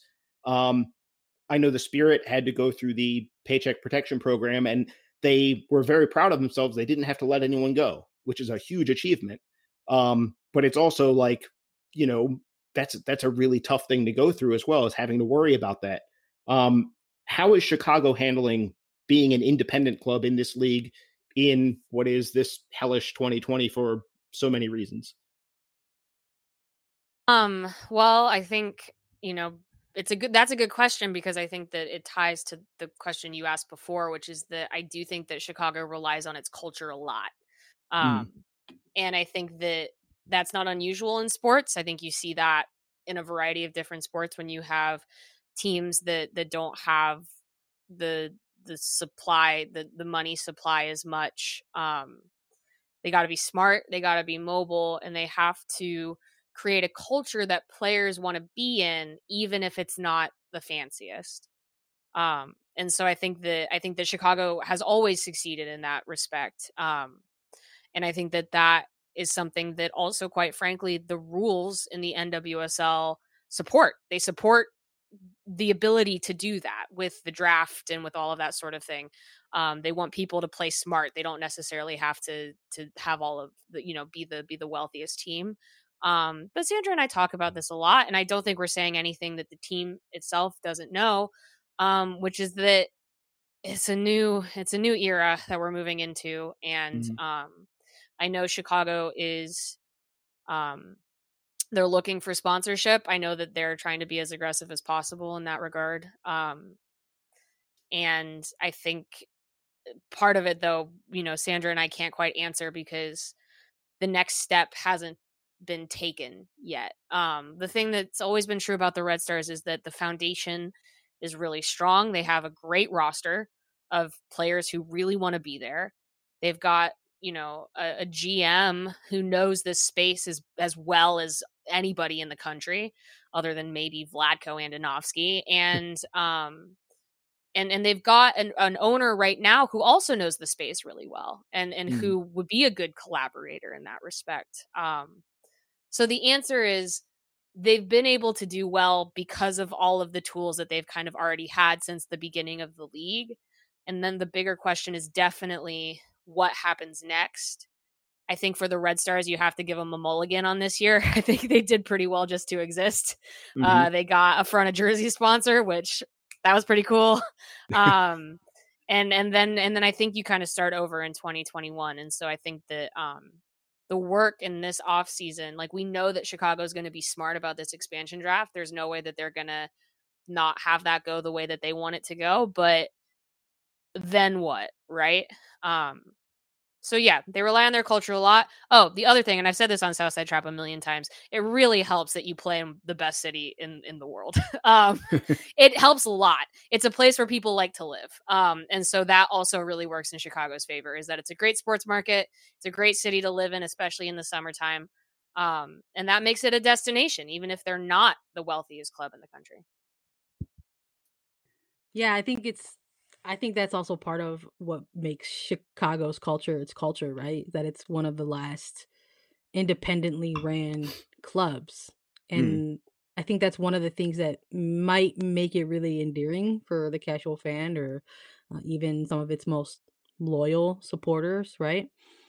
Um, but 2020 has been quite a ride and it's definitely been a learning experience i think for everybody involved within the space whether it's ownership players coaches us as media who do coverage everybody's learning a whole lot um, Mm. within it and i appreciate uh, a club like chicago kind of being a bit transparent in that really early on i mean we saw an incredibly successful you know away kit launch right? When the concept of games was like this big question mark like what was that going to mean? What were games going to look like? How was that going to play out?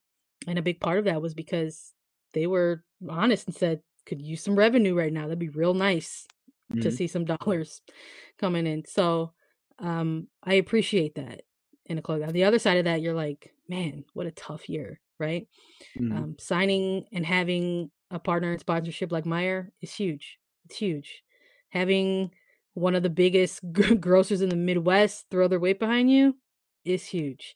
And um, having more games for the fall series and two of them be in Chicago and one of them be on big network CBS, also very, very huge. And um, also, yeah, just to echo what Claire said, we're learning a lot about what ownership should and maybe shouldn't look like. And, Mm. you know, we're seeing teams that are going to be coming into this league very soon in a spot like Louisville, you know, big shiny place like LA with a lot of big shiny names. And um, hearing some of the things and the investigations that are ongoing right now in Utah and how things are probably going to change over there, it's it's all kind of integrating itself together and how you want to move forward and how you look at, at ownership and how things are are ran around here. So yeah, I think the concept of the independent club is something that is very, very special. But, you know, something happens over time with the family, uh, it grows, right? When two parents decide to have a kid, a lot of times they got to move. And a lot of times they got to, you know, go ahead and expand and and find new opportunities, right?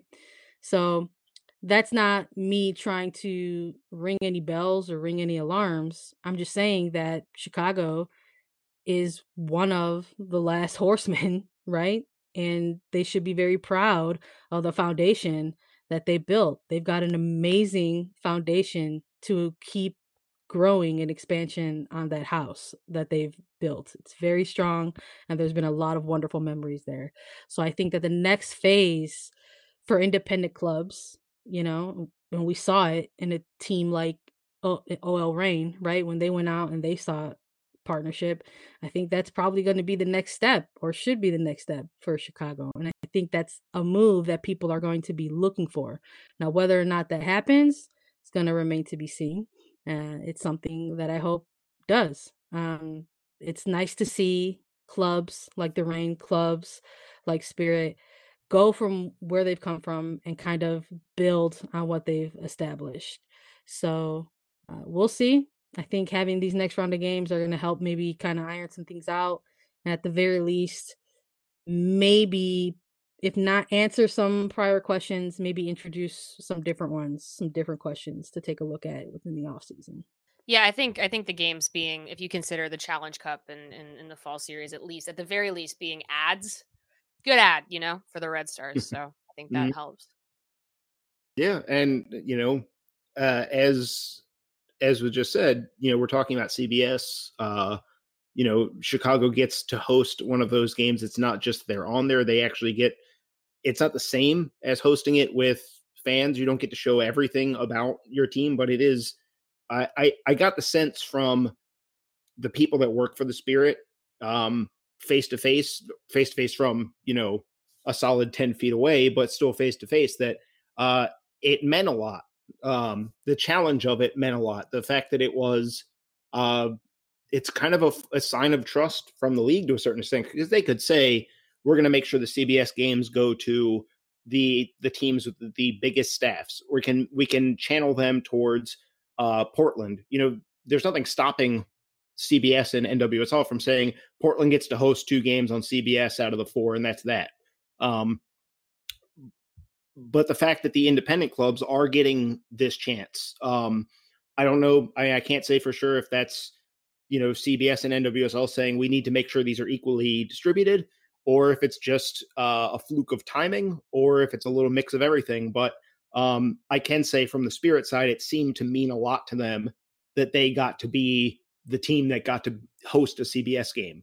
Um, you know, it's one thing. This weekend's game is not a CBS game; it's on Twitch, um, and that's still going to be a big deal because they know there's still going to be a lot of people watching. But it's not quite the same as nationally televised on a Saturday in September uh, when everyone is stuck at home. Um, and it, it, it meant a lot to them. I assume it's going to mean a lot in the Red Stars front office uh, with everyone that works for the club. Um, so I'm I'm interested to see what they put together for that game. That's game three in the pod. Is that right? Yes, I feel like that's right. Yeah. Um, so it'll well it'll be Chicago's second game and Sky yes. Blue's second game, but the third pod game. Yeah. Yeah. Um, so that that'll be down the road a little bit, but um, it is kind of a it's it's a nice thing to see that it's not just uh, the Portlands or even you know even a team like Houston that at least has that an MLS front office behind them, you know, someone to pick up some of that slack.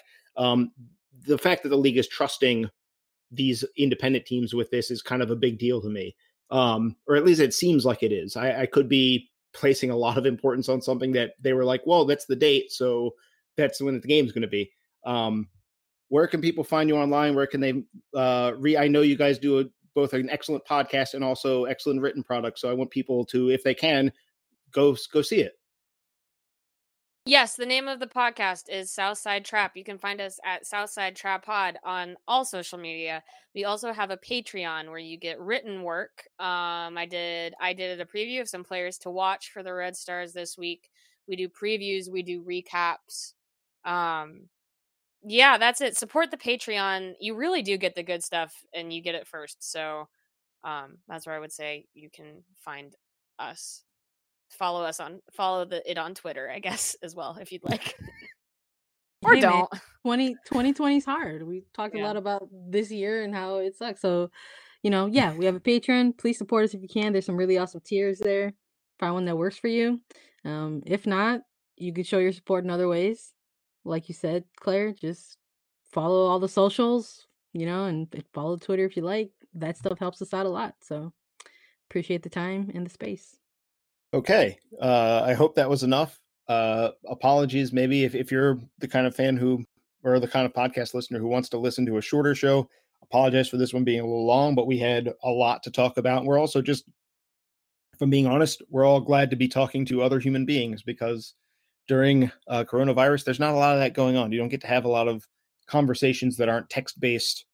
The show website is plexweather.pinecast.co. The Twitter account is at PlexWeather, all one word. Uh, if you see the blue background with a red lightning bolt, you're in the right place. Uh, the show is available on Google Podcasts, Apple Podcasts, Stitcher, Spotify. I've heard other people say that they've been told that if it gets if you get uh, rated and comments, it helps find you know tells the algorithm to put the show in front of people. If you feel like doing that, that would be awesome. If you don't feel like it, I'll be okay. Um, but if you do want to, that would be great. We also, we, I'm still doing it. It's going to keep happening. The show I, I, just rolled out last week, a little tip jar. If you want to help support uh, the, the show, defray some of those costs. Um, I did get uh, a couple uh, tips in there, which I can't say how much I appreciate them. Uh, you are literally, I, I can see the tip that you leave, I can actually put it towards the cost of covering the team. Um, the first tip I got is going to cover the cost of taking the ferry to be at Segra Field on Saturday. Um, so these things really do have a tangible impact right away, and they mean a lot to me. So that's on uh, the link to that is on the Twitter bio and on the website. If you want to find it, the actual URL has a bunch of letters and numbers uh, that I would have to read off. It would take forever. So those are the best places to find it. You can click it. You don't have to type it in, listening to me and transcribing this podcast into your uh, your browser. So th- this is probably for the best. Uh, and with that uh, confusing note, I'm going to call it. Thank you for listening to PlexWeather.